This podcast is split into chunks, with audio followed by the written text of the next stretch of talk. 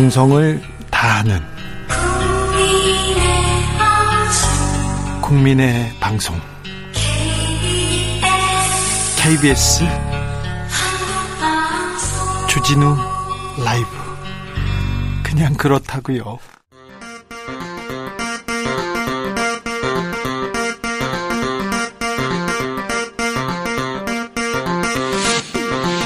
주진우 라이브.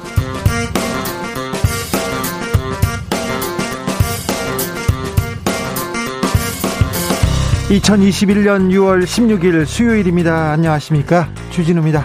6월 임시국회가 문을 열었습니다. 국회가 할 일 참 많습니다. 송영길 민주당 대표는 가장 먼저 소상공인 손실보상 문제 매듭 지어야 한다고 강조했습니다. 수술실 CCTV 설치법 처리 시급하다고 했습니다. 이 법안 대표 발의한 김남국 더불어민주당 의원 이야기 나눠보겠습니다. 쇼타임 끝이 나갑니다. 이제는 30대 당대표 이준석 대표의 능력을 볼 때입니다. 자, 이준석 대표가 풀어야 할 첫 숙제, 국민의힘과 국민의당 합당인데요. 같은 꿈을 말하고는 당명을 놓고는 기싸움을 벌이고 있습니다. 그 과정 쉽지 않아 보이는데요. 이준석, 안철수 대표 사이에 어떤 이야기가 오갔는지 김민아 기자와 함께 자세히 알아보겠습니다. 정치권의 세대교체 바람 거셉니다. 정치권이 청년을 주목하고 있습니다. 송영길 민주당 대표는 청년 문제 해결을 위해서 청년 특임 장관 제안을 하기도 했습니다. 그런데 2030 청년들이 가장 원하는 정책은 무엇일까요? 90년대생 김용태 국민의힘 청년 최고위원에게 물어보겠습니다. 나비처럼 날아 벌처럼 쏜다. 여기는 주진우 라이브입니다. 오늘도 자중자애, 겸손하고 진정성 있게 여러분과 함께하겠습니다. 여의도가 뜨겁습니다. 코스피는 사흘째 장중 최고치 경신했습니다. 그리고 전국 택배 노조에서 여의도 공원에서 이틀째 대규모 상경 투쟁을 이어가고 있습니다. 저 출근하는 길에도 계속해서 노랫소리가 들리던데요. 계속 투쟁을 외치고 있습니다. 택배업계 노사가 택배기사 과로사 방지를 위한 중지안 잠정 합의했다고 하는데 자세한 내용 잠시 후 주스에서 짚어보겠습니다. 날이 더워집니다. 택배기사님들 정말 고생 많으십니다. 택배기사님들 고생 많으신데 조금 처우가 더 나아졌으면, 그리고 일하다가 이렇게 돌아가시는 일은 없었으면 합니다. 어떻게 이 문제 풀지 여러분의 지혜 있으면 모아주십시오. 아이스 아메리카노 준비해놓고 사연 기다리겠습니다. 샵 9730, 짧은 문자 50원, 긴 문자는 100원입니다. 콩으로 보내시면 무료입니다. 그럼 주진우 라이브 시작하겠습니다.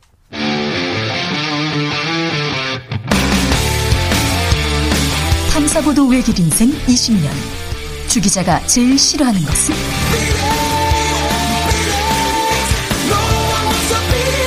이 세상에서 비리와 부리가 사라지는 그날까지 오늘도 흔들림 없이 주진우 라이브와 함께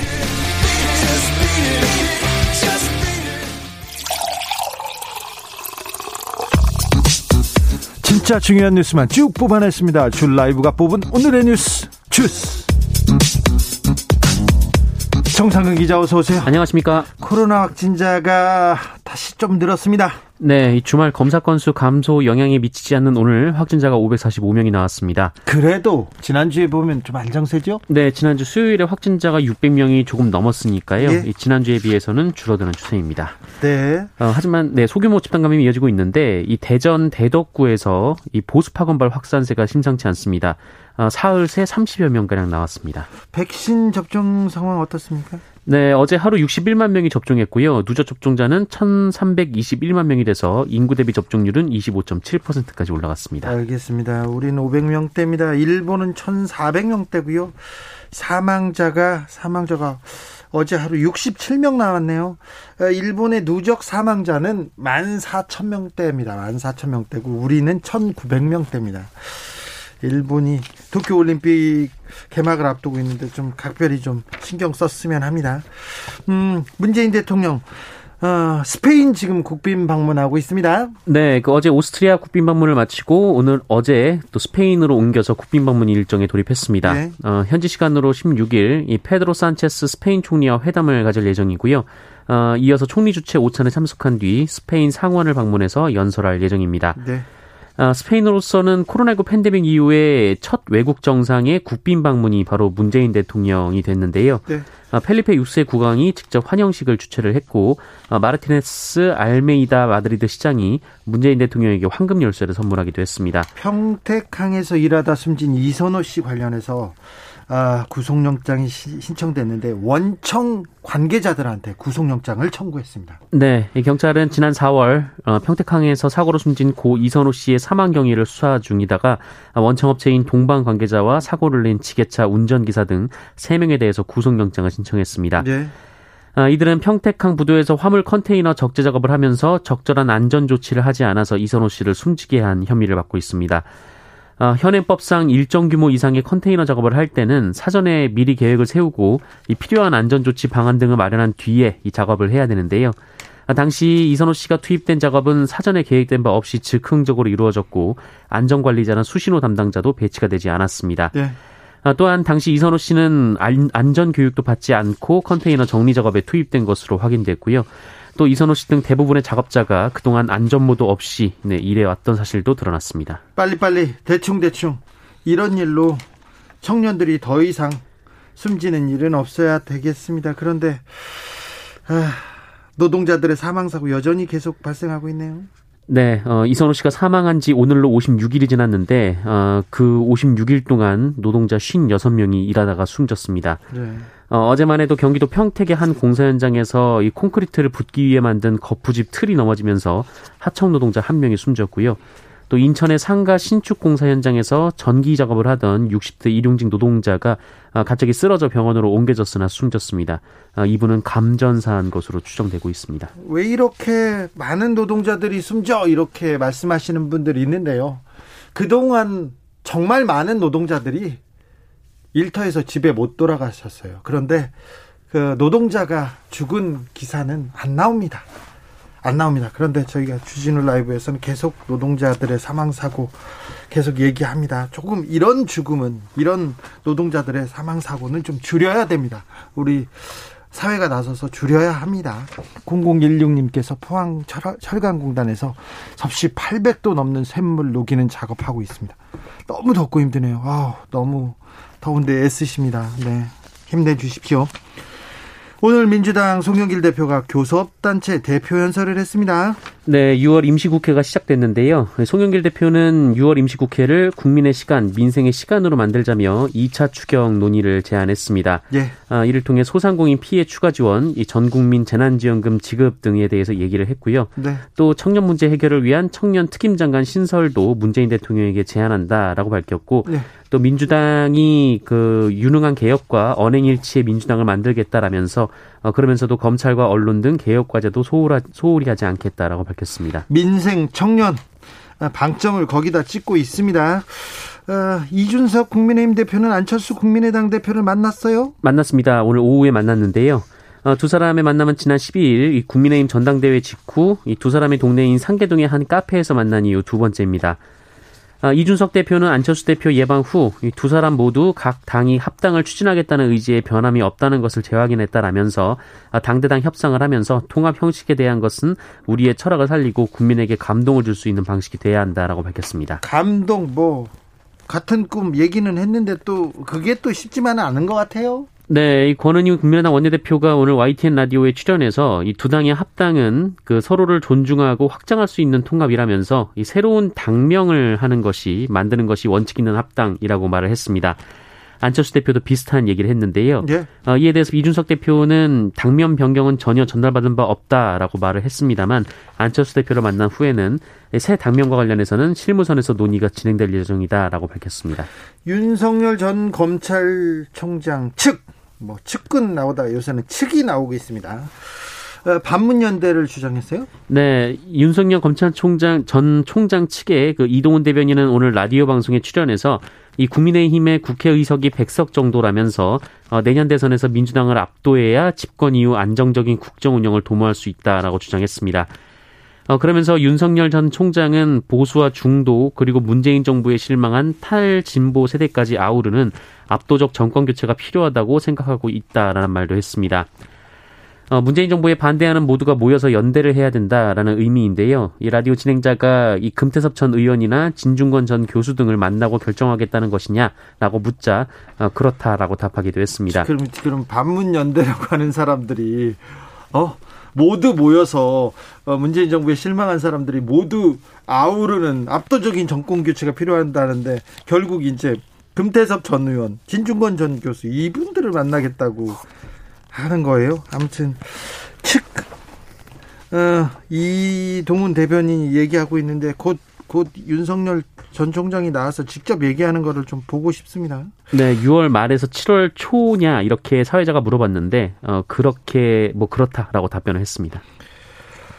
이상직 무소속 의원이 1심에서 집행유예를 선고받았습니다. 이대로라면 의원직은 상실됩니다. 네, 공직선거법 위반 사건으로 기소된 무소속 이상직 의원이 징역 1년 4개월에 집행유예 2년을 선고받았습니다. 재판부는 이상직 의원이 중소벤처기업진흥공단 이사장 시절 출마 의지를 지닌 자로서 선거구민들에게 전통주를 보낸 사실을 인정했고요. 또 총선 공보물에 허위 사실을 기재하고 당내 경선 과정에서 권리당원들에게 일반 시민 대상으로 한 여론조사에 참여하도록 했다라는 검찰의 공소 사실도 인정했습니다. 이분이 기업가 출신인데요. 기업가 출신인데 사업을 열심히 하고 기업을 잘 다독이고 경영을 잘했다면 이런 일이 없었을 텐데 기업을 그냥 제대로 하지 못한 상태에서 그리고 자신의 주변 정리를 제대로 못한 상태에서 국회의원이 되려다가 이렇게 큰 일이 생겼습니다. 학동사고요. 광주에서 붕괴 사고가 난 학동사고역 관련해서 경찰이 수사를 진행하고 있습니다. 네, 이 경찰이 해당 재개발 사업의 시공사인 현대산업개발 본사를 압수수색했습니다. 예. 광주경찰청 수사본부는 오늘 오전 10시부터 이 서울 현대산업개발 본사에 경찰청의 협조를 받아서 압수수색 영장을 집행을 했습니다. 철거 사업에 개입했다는 조직폭력배 출신 사업가, 이분은 도망갔어요? 네, 이 참사가 발생한 광주 학동 4구역 재개발 사업에 조직폭력배 출신이 관여했다라는 의혹이 전해진 바 있는데 네. 논란이 된 인물은 문흥식 씨로 5.18 구속 부상자회 회장을 지냈고 학동 4구역 재개발 조합장인 조모 씨와 가까운 사이로 전해지고 있습니다. 이분 신양 528하고요. 오래된 조직폭력배 출신이었습니다. 5.18 관련 단체 회장을 지내기도 해서 논란이 됐었는데요. 그 단체에는 국제 PJ파 직원 사람도 있고요.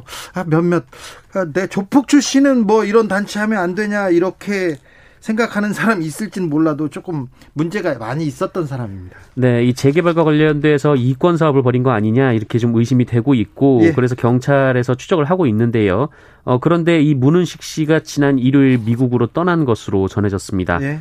경찰은 인터폴과 공조해서 이 문은식 씨를 강제 소환하겠다라는 입장입니다. 용산 참사 때도 그랬는데 그때도 조직폭력배들이 개입했었거든요. 철거는 조폭의 영역이야. 어쩔 수 없어. 이런 얘기를 하지 말고요.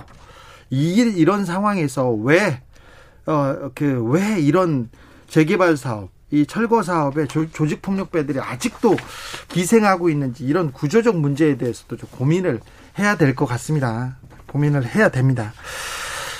국방부 검찰단이 공군본부 법무실을 압수수색했습니다.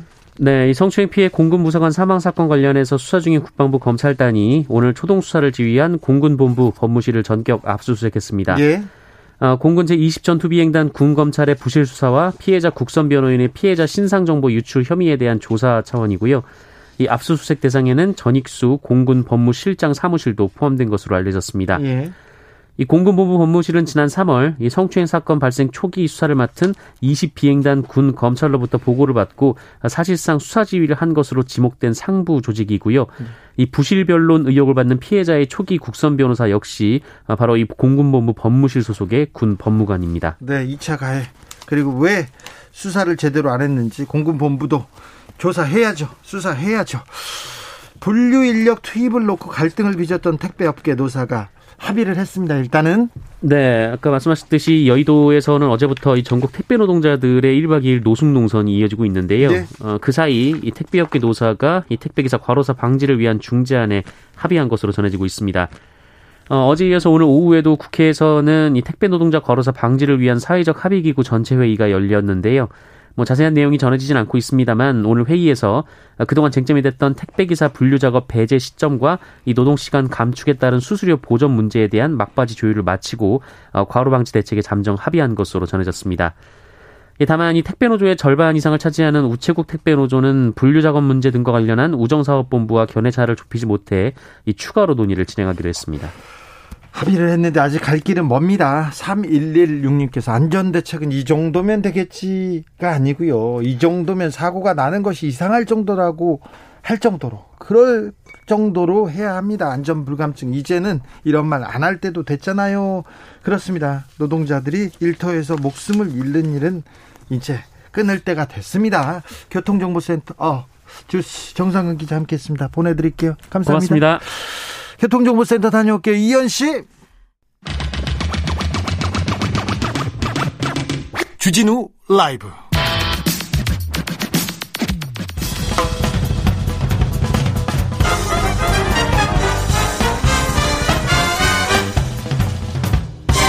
훅 인터뷰. 모두를 위한, 모두를 향한, 모두의 궁금증 훅 인터뷰. 대리수술 이제 못 믿겠다. 환자 안전을 위한 최소한의 조치를 설치해달라, 이런 얘기 많습니다. 수술실 CCTV 설치를 의무화하자는 목소리 높아지고 있는데요. 법안은 발의된 상태입니다. 6월 국회에서 처리될 수 있을까요? 그런데 국민의힘이 신중한 입장을 보입니다. 환자의 신체가 노출될 위험이 있고 의료인의 심리적 위축을 고려해야 된다, 이런 얘기를 하는데 여러분은 어떻게 생각하십니까? 수술실 CCTV 법안 대표 발의한 김남국 더불어민주당 의원 모셨습니다. 안녕하세요. 네, 안녕하세요. 살고 싶은 도시 생생도시 안산 단원을 김남국입니다. 네. 수술실 CCTV 법안 대표 발의하신 이유가 뭡니까? 네, 이제 저도 국회의원이 되기 전에 변호사로서 이제 활동을 했었는데요. 여러 가지 이제 의료사고에 대해서 많은 환자들이 어려움을 호소하고 억울함을 풀어야겠다라고 하는데, 네, 사실 입증할 수 있는 객관적인 어떤 증거가 없다 보니까 굉장히 어려움을 많이 겪었습니다. 그래서 저도 20대 국회 때 그냥 평범한 국민으로서 왜 국회가 이런 어떤 국민을 위한 법안이 통과가 되지 못하는가 굉장히 좀 분노를 했었고요. 그래서 지난해 국회 회기가 시작되자마자 수술실 CCTV 설치 의무화 법안을 발의했었습니다. 2015년부터 발의됐 나요, 법안이? 네, 이게 2014년에 굉장히 큰 의료사고가 있었고요. 예. 그때는 오히려 의사단체에서 수술실 CCTV 설치 논의를 하자라고 하면서 거꾸로 의사들이 먼저 제안을 했었고요. 그래요? 예, 그래서 2015년에 국회에서 처음 법안이 발의가 돼서 19대, 20대 때 모두가 발의는 됐지만 심사되지 못하고 통과가 안 되었습니다. 왜 통과 안 됐어요? 20대 때 말을 들어보면요. 20대 때 그 발의한 의원님 중 한 분은 의협의 반발이 굉장히 세가지고 발의를 했다가 철회하는 일이 있었고요. 아, 의협의 반발 때문에? 네. 그리고 21대에서 제가 지난해 발의를 하려고 했을 때도 역시나 마찬가지로 주변에서 많은 분들이 그러면 후원금도 끊기고 굉장히 좀. 그래요? 의정활동하기 힘들 거다. 압박이 심했습니다. 압박이 굉장히 심했습니다. 다른 동료 의원들이 안 도와줬어요? 아닙니다. 다른 동료 의원님들께서는, 네, 오히려 적극적으로 격려해 주시고 이런 거를 초선 의원들이 더 의욕적으로 해야 된다라고 하면서 많이 응원해 주셨습니다. 그런데 왜 통과가 안 됐어요? 그러게요. 국민의힘에 반대했습니까? 국민의힘에 뭐 반대라고 말하기에는 어렵고요. 네. 뭐 여러 가지 이제 국회의 사정이라든가 논의가 좀 있었던 것으로 보이는데 저도 이런 법이 아직까지 통과되지 않고 있다는 것이 좀 국민들께 좀 송구스럽습니다. 의협에서는 뭐라고 합니까? 와서 김남국 의원한테 설명할 거 아니에요. 야, CCTV 설치하면 어려워요, 힘들어요, 이런 얘기하는데 뭐라고 합니까? 이제 반대하는 논거가 이제 크게 세 가지인 것 같습니다. 첫 번째는 환자의 인권 침해, 그리고 이제 두 번째는 소극적 진료를 하게 될 우려가 크다. 소극적 진료. 예, 그다음 세 번째는 이 CCTV가 굉장히 민감한 정보인데 유출될, 해킹당해서 유출될 우려가 있다라고 이렇게 이야기를 하더라고요. 그 얘기에 대해서 김남국 의원은 뭐라고 얘기했습니까? 인권 침해라고 하는 문제가 발생할 수 있는데요. 그러나 이제 이 CCTV가 수술하는 환자의 환부를 아주 구체적으로 찍는 것이 아니고 그냥 이 전경을 찍는 것이고요. 그리고 인권 침해를 당하는 환자가 괜찮다라고 하고 있고 네. 오히려 그걸 감수하면서까지도 CCTV를 설치해달라고 하고 있거든요. 네. 그리고 언제든지 환자가 하고 싶으면 녹화를 하고 싶으면 하고 하지 않고 싶으면 안 할 선택권이 있기 때문에 인권 침해의 우려를 들어서 반대하는 것은 좀 타당한 논거는 안 된다라고 생각이 듭니다. 의협의 입장도 저희가 같이 드리려고 했었는데 오늘은 일정이 안 맞아서 한 자리에 모시지는 못했습니다. 곧 모셔서 의협의 입장도 들어보겠습니다. 그런데요, 저는 의협과 또 국민들 간의 좀 이 생각의 차이가 있는데 이 문제에 대해서는 주무부처인 보건복지부가 좀 나서서 조금 중재를 하거나 법안을 내야 된다고 생각해요. 유령 수술 실태 사실상 방치하고 있는 거 아닙니까? 네, 실제 현장에서의 들려오는 목소리나 이런 것들을 보면요, 굉장히 심각합니다. 네. 그 안에서 뭐 성폭력 범죄, 성희롱 이런 것들도 있을 뿐만 아니라 환자들의 생명과 건강을 더 중요시 여기는 것이 아니라 일부 의사들이겠지만 그 일부 의사들 같은 경우에는 환자의 생명이 어떻게 되는지 상관없이 돈 버는 거에 혈안이 돼가지고 네. 권대희 씨 사건 같은 경우에는 2016년에 환자 4명을 놓고서 의사가 수술을 한 겁니다. 네. 있을 수 없는 일인데 이런 수술이 벌어졌고요. 그런 일이 계속 벌어지고 있어요. 네. 그리고 올해 그 간호사 협회에서 이제 익명으로 이렇게 진술을 하고 증언을 하는 네. 그 일이 있었는데요.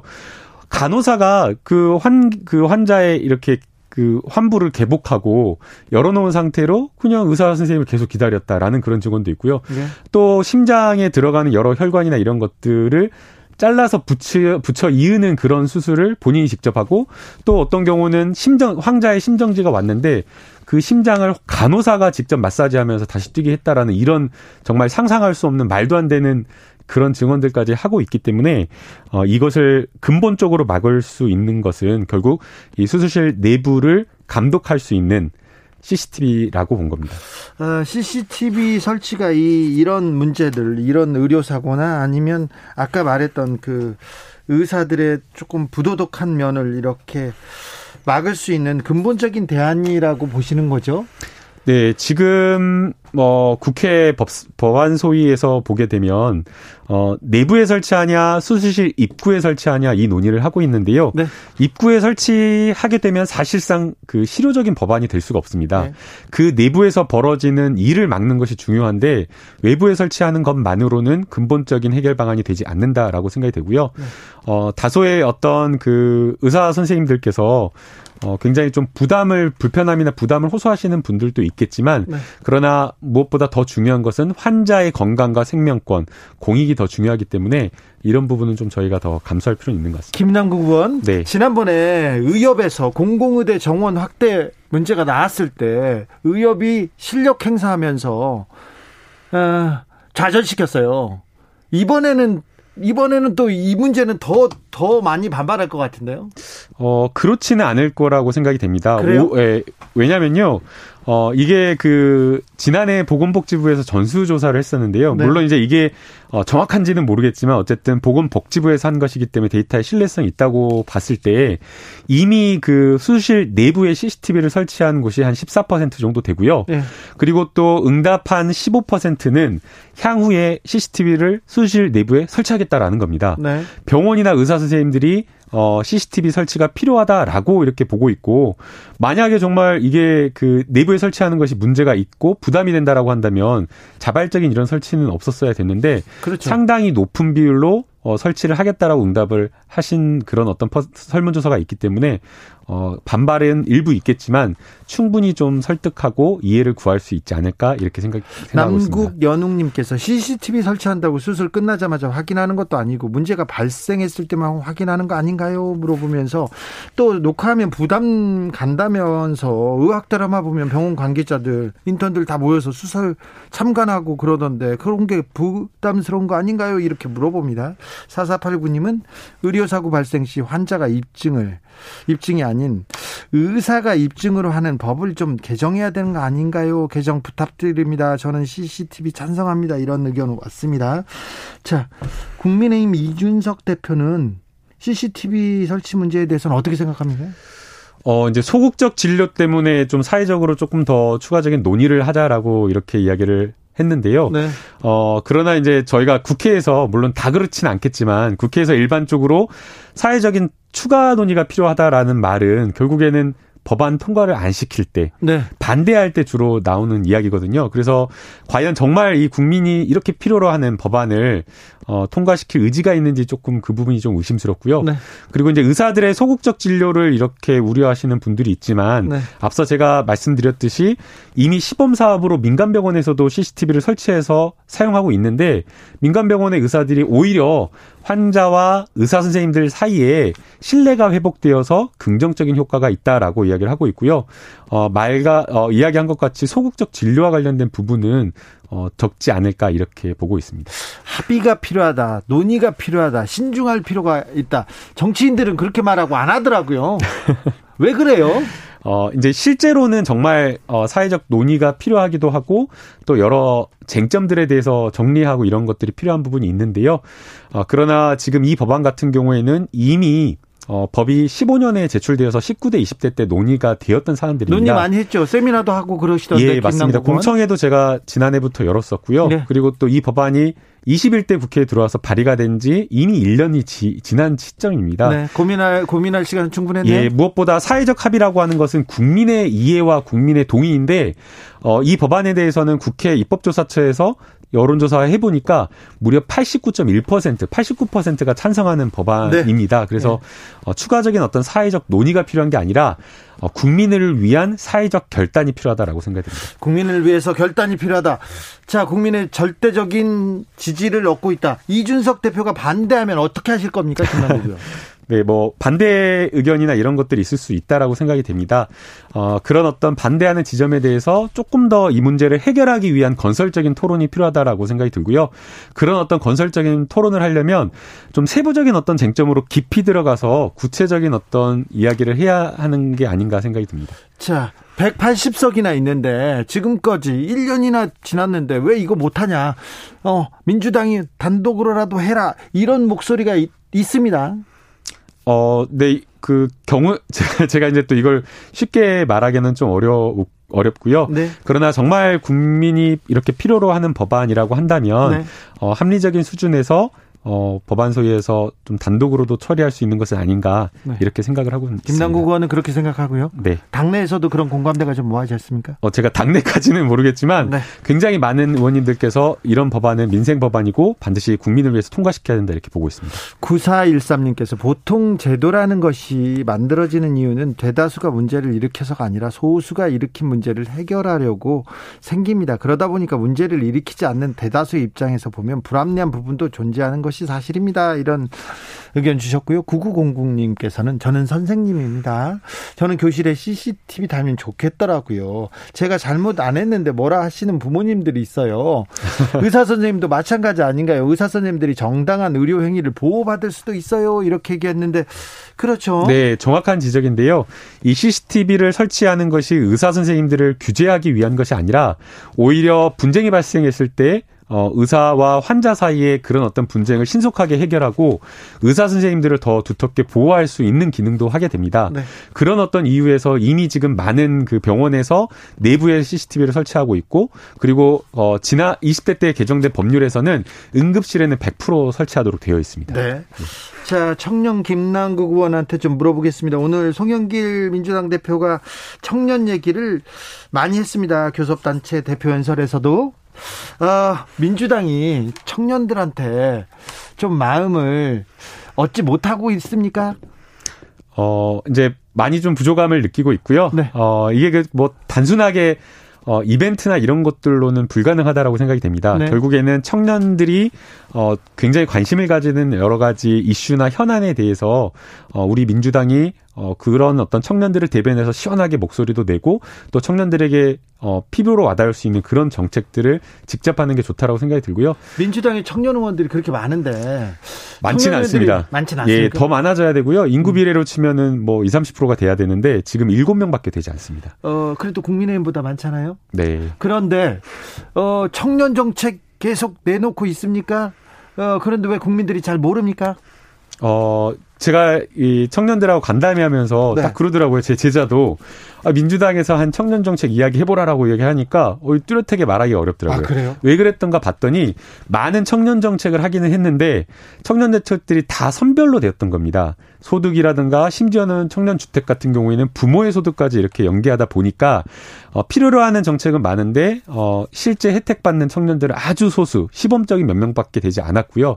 그러나 우리의 어떤 대부분의 청년들, 정말 다이아몬드라고 하는 그런 어떤 다이아몬드 수저 빼고는 많은 청년들이 굉장히 어렵고 여러 정부의 지원을 필요로 하는데 그런 부분에 좀 소홀했던 것이 아닌가 이렇게 생각이 듭니다. 청년 김남국 의원 굉장히 열심히 하고 국회에서 맨날 밤새우고 일하고 막 그러던데 지금 뭐 청년 정치 하면서 이준석 대표만 이렇게 언론에서 이렇게 집중적으로 이렇게 조명하는데 이준석 대표의 당선 그리고 그 이후에 보여지는 현상에 대해서는 어떻게 보십니까?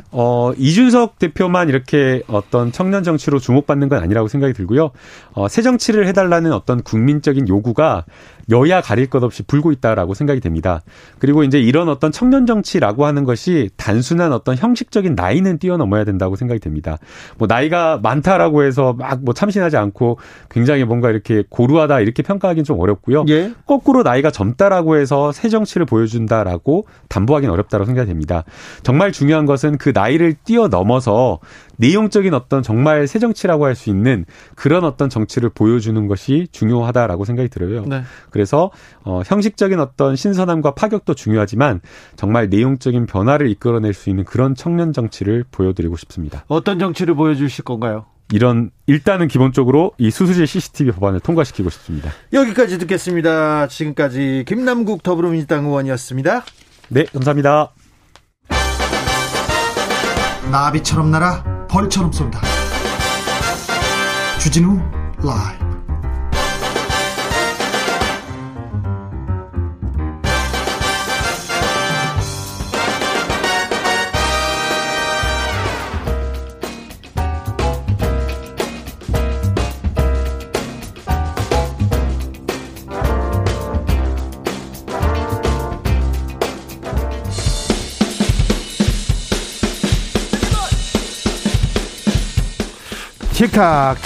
틱탁 결란한 입담의 환상 드리블. 오늘 이 뉴스를 주목하라. 이슈 티키타카.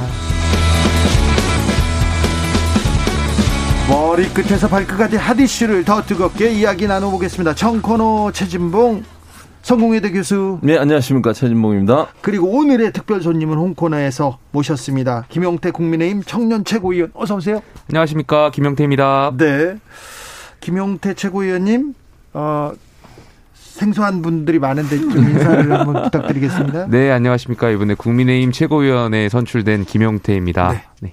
원래는 뭐 하셨던 분이세요? 원래는 대학원에서 계속 공부하고 있었고 개인 사업을 작게 하고 있었습니다. 사업하고요? 계속 정당 생활 계속 해오고 있었고요. 예. 네. 자, 최고위원 회의 오늘도 있었어요? 어제 저희는 월목입니다. 월목이요. 회의 때 최고위원 회의 이렇게 이제 새 대표가 왔잖아요. 어떻습니까? 분위기 굉장히 좋습니다. 뭐 변화를 가장 표면적으로 느낄 수 있었던 건 대표와 제가 네. 얀센 백신을 맞았다는 것. 네. 저도 오늘 맞고 왔습니다만. 그래요? 네, 맞습니다. 그리고 저희가 어제 월요일 날 최고위가 열었는데 일부 언론에서는 저희 최고위를 향해서 뭐 불협화음이다 뭐 이렇게도 말씀하시는 뭐 언론도 있었지만 저는 저희 당의 어떤 최고위가 굉장히 건강하다 이렇게 생각하거든요. 다양한 목소리가 나왔고요. 단일 지도 체제 하에서 어떻게 당대표 앞에서 개인의 어떤 목소리를 내는 것 자체가 저는 굉장히 탈권위적이었다 이렇게 생각하고 있습니다. 예, 그럼요. 오늘 송영길 민주당 대표의 교섭단체 대표연설 이렇게 보셨어요? 예. 어떻게 보셨어요? 뭐 대표께서 말씀하시는 뭐 기후변화 의제도 뭐 꺼내셨고요. 제가 네. 굉장히 관심 있어하는 부분이라 뭐 여야가 가장 뭐 기후변화 대응에 있어서 좀 협치를 할 수 있지 않나 이렇게 생각하고 있습니다. 네. 청년 정책은 어떻게 보셨어요? 뭐 오늘 관련해서 청년 특임 장관제 말씀하셨는데 예.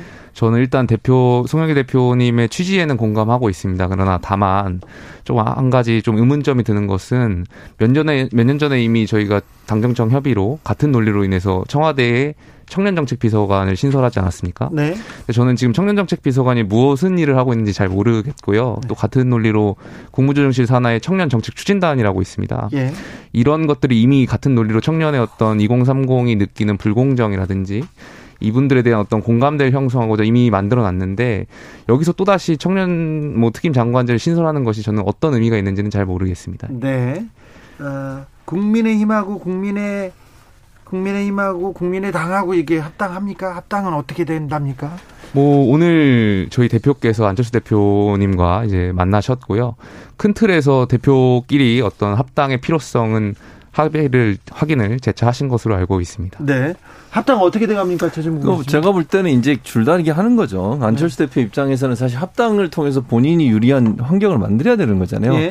이준석 대표는 사실 그 합당에 대해서 이렇게 생각하는, 제 개인적인 생각이에요, 이것도. 네. 이준석 대표 제가 개인적으로 얘기해 본 건 아니니까. 어쨌든 흡수통합이 돼야 되는 쪽으로 볼 수밖에 없죠. 당의 규모나 아니면 의원의 숫자나 이런 쪽으로 보면. 그러나 국민의당 입장에서는 그렇게 하는 걸 경계할 거란 말이죠. 그래서 그게 어느 정도까지 협상이 이루어질지는 지켜봐야 돼요. 안철수 대표 입장에서는 본인의 지분을 최대한 챙기면서 본인이 또 대선 후보로 갈 수 있는 유리한 환경이 돼야만 합당을 할 거라고 저는 보기 때문에 쉽게 그렇게 빨리 이루어지는 않을 것 같고, 이제 지리한 어떤 협상이 이루어질 가능성이 있다, 이렇게 보이세요. 빨리 들어가면 네. 안철수 대표가 존재감이 좀 없어지잖아요. 그렇죠. 네. 9437님께서 말투가 우리 최고위원님 이준석 당대표랑 비슷하네요. 아, 그렇습니까? 네, 혹시 정치 롤모델이 이준석 대표인가요? 물어보기도 합니다. 선배랑은 오랫동안 바른정당에서부터 같이 제가 정치를 배워왔고요. 또 제가 후배 정치인으로서 또 당협위원장 생활하면서 궁금한 거나 조언받을 거 있어서는 많이 물어봤던 선배여서요. 네. 네. 잘 본받고 있습니다. 네티나무님께서 최진봉 교수님하고 네. 김용태 최고위원하고도 공통점을 찾으셨어요. 뭡니까? 헤어스타일이 비슷해요. 같은 샵 다니시냐고 물어봅니다. 지금 잘 세우셨어요? 네. 좋습니다. 네, 감사합니다. 최진봉 교수가 네. 이 평론계에서 가장 또 멋쟁이시거든요. 아니, 무슨 말씀을. 네. 감사합니다. 화이티님께서 국민의힘이 사실 좀 불화가요. 조금 걱정되긴 합니다. 85년생 당대표를 얕잡아보는 꼰대들이 물 흐릴까봐 걱정이에요. 하지만 소식껏 제대로 나가길 바라요. 이렇게 기도해 주시는 분이 있었습니다. 자, 이준석 대표가 대변인을 이렇게 토론 배틀로 뽑겠다고 하는데 이거는 어떻게 진행되는 겁니까? 기존의 대변인은 보통 당대표가 지명을 해서 네. 임명하던 것이 관례였고요. 그 나름대로도 장점이 있겠습니다만 이번엔 대표께서 공정의 관점에서 대변인과 상금 대변인을 좀 토론으로 통해서 이제 선발하시겠다고 말씀하셨습니다. 그래서 어떤 심사위원회가 꾸려지면 토론회를 통해서 남녀노소 누구나 경쟁해서 할 수 있게끔 하는 방향으로 가고 있습니다. 저는 지금 나 하고 싶어요. 이렇게 좀 원하는 사람들이 있습니까? SNS상에서 굉장히 인기가 많은 걸로 알고 있고요. 저는 이 부분에 있어서 대표께서 강조하신 것은 기존에 본인께서 워낙 많은 방송을 하고 계셨어가지고 네. 대변인으로 선발되신 분들에 한해서는 본인의 방송을 좀 이렇게 연결해 줄 수 있는 네. 그래서 경제적으로 굉장히 좀 활동할 수 있는 활동비도 많이 주어지려고 하고 있고요. 기존의 정치권에 젊은 세대들이 들어올 수 없었던 이유 중에 하나가 경제적인 이유도 많이 있었거든요. 예. 그래서 활동비나 이런 경제적인 이유를 좀 이렇게 기반을 좀 마련해 주시면서 더 많은 젊은 세대가 지원해서 저희가 지지층을 더 확보할 수 있지 않을까 이렇게 생각하고 있습니다. 토론 배틀 방식 어떻게 보십니까, 교수님? 그러니까 일단 저는 어떤 이유든 간에 이준석 대표가 그런 걸 제안해서 이게 지금 얘기되는 것처럼 공개적으로 모집을 해서 모든 국민을 대상으로 한다고 하면 저는 이거는 흥행이 될 가능성이 있다고 봐요. 네. 왜냐면 이런 거잖아요. 마치 그냥 TV 프로그램에서 공개로 해서 누구든지 와라. 서바이벌 프로그램. 그러면 사람들의 관심이 집중될 수밖에 없잖아요. 네. 그건 아이디어 차원에서 너무 좋은 것 같아요. 왜냐면 국민의힘이 계속 이슈 선점을 하면서 그런 모습을 보여주는 것 자체가 긍정적으로 평가받을 수 있는 거거든요. 그래서 아이디어가 너무 좋다. 왜냐면 그게 계속 이제 언론이 보도할 거예요. 몇 명이 지원했다. 그거 하잖아요. 경쟁률 얼마다. 그리고 이번 첫 번째 토론에서 누가 통과했는데 그중에 가장 눈에 띄는 사람 누구다. 이러면서 계속 언론이 보도를 하지 않겠어요? 그게 결국은 실제적으로 이슈를 선점해 가는데 긍정적 효과를 가져올 거다. 그래서 이게 좀 황당하게 느껴지기도 했지만 처음에 들을 때는. 근데 사실 생각해 보니 언론에서 중요하게 다루게 될 것이고 그렇게 됐을 때 국민의힘에 대한 지지도가 또 올라가는데 영향을 미칠 가능성이 있어서 네. 이런 전략은 상당히 긍정적으로 평가받을 수 있다고 봐요. 저는. 공천 자격 시험을 또 적용하겠다 이런 그 또 공약도 냈어요. 이준석 대표가 이 부분은 어떻게 됩니까? 네, 뭐 그것이 이제 뭐 지금 당내에서도 많은 의견이 있는데요. 네. 대표께서 말씀하시는 게 어떤 자격 시험을 통해서 사람을 걸러내겠다는 것은 아니고요. 공직자로서 최소한의 국민으로서 봉사하는 그 위치에 있는 분들에 한해서 기본적인 소양을 검증하겠다는 것이거든요. 워드는 어떻게 그 정도는 해야지. 그리고 저 최소한의 예, 지금 저 뒤에 V 이렇게 1, V2 하면 그거 지난번에 네. 있었죠. 그 정도는 좀 알아야지 그런 생각인 거죠. 예, 맞습니다. 그리고 혹시나 이거에 대해서 혹시나 또 연령대가 있으신 분들이 그렇지. 뭐 따라오지 못할 수 있는 부분도 있는데 이 네. 부분에 대해서는 당에서 전액 지원을 해서 교육을 네. 통해서 통과할 수 있게끔 만들겠다는 게 취지입니다. 네.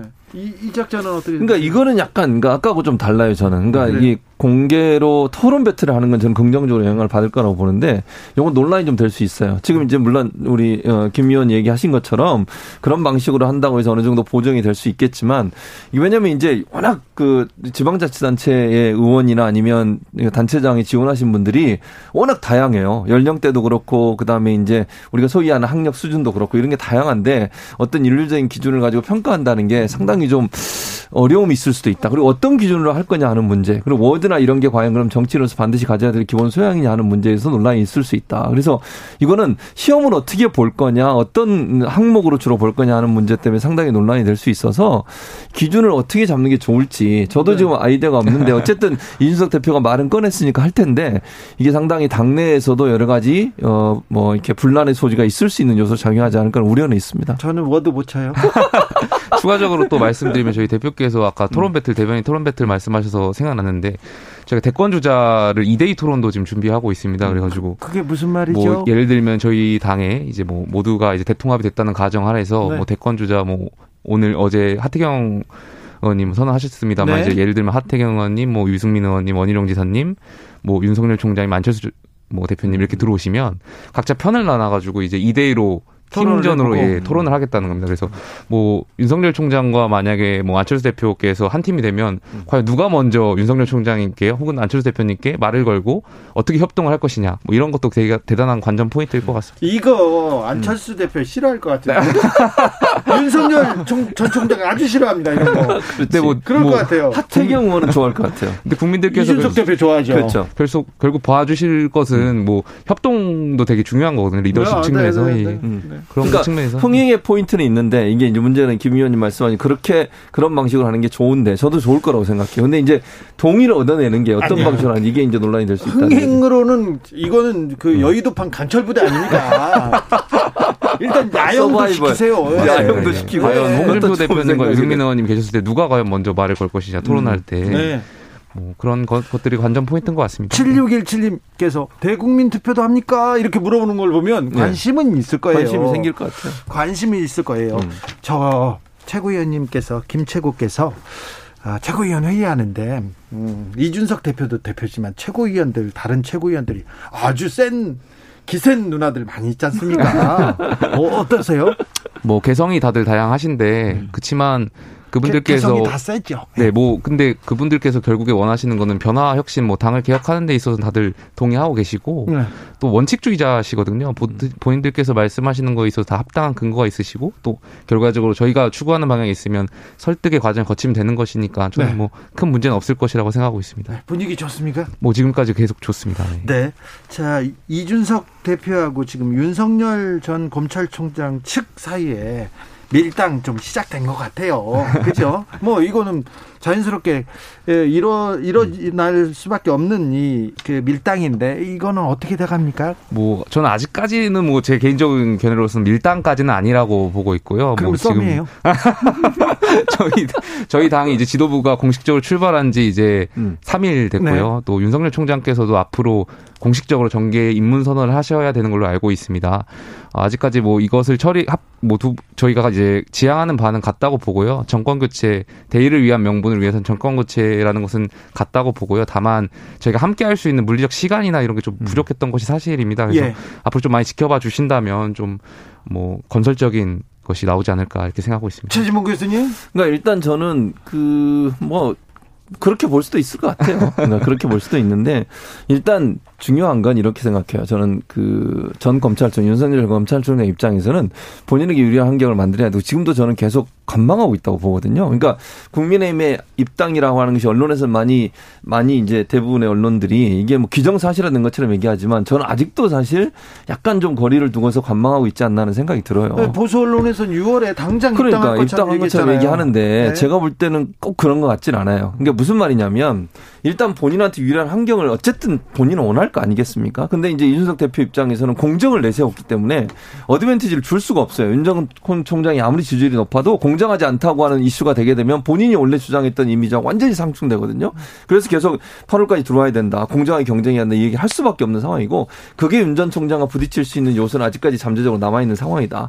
윤 전 총장 입장에서는 국민의힘에 들어가서 본인한테 유리한 환경이 될 거냐 아니면 도리어 본인한테 불리한 환경이 된다고 하면 차라리 제3지대에 있다가 마지막에 단일화 쪽으로 가는 방향으로 잡지 않을까 하는 생각도 할 수 있기 때문에 지금 현재는 입당이 기정사실화됐다고 저는 보진 않고요. 다만 관망하는 자세에서 어떤 것이 좋을지 참모들하고 계속 얘기를 하고 있는 게 아닌가 하는 생각이 듭니다. 김용태 최고가 저 윤석열 측에 조언을 한번 던져보세요. 뭐 제가 감히 뭐 이제 신임 지도부로서 조언을 드린다는 건 좀 말이 안 될 것 같고. 아니 지금 청년 시대니까 청년이 좀 이끌고 가도 돼요.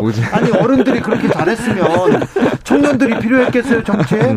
그렇죠. 제가 조언드릴 입장은 아니고 제 생각을 말씀드리면 네, 국민들께서 바라시는 점이 있지 않습니까? 지금 국민들께서 원하시는 것은 하루라도 빨리 저희 당에 입당하셔가지고 공정한 경쟁 속에서 윤석열 총장님께서 가지고 있는 비전이나 이런 공약 같은 것들을 당원들과 국민들께 설득하시는 과정이 필요할 것 같고요. 그 과정 속에서 저희 당원분들을 설득하신다면 저는 뭐 바람직한 결과가 있지 않을까 생각합니다. 자, 김용태 최고. 민주당이 예. 좀 이준석 효과에 화들짝 놀란 것 같죠? 그런 것 같습니다. 그죠. 그래가지고 대선기획단에 청년을 넣겠다, 뭐 예능 PD를 영입한다 이런 민주당에서 쏟아지는 청년 얘기 어떻게 보십니까?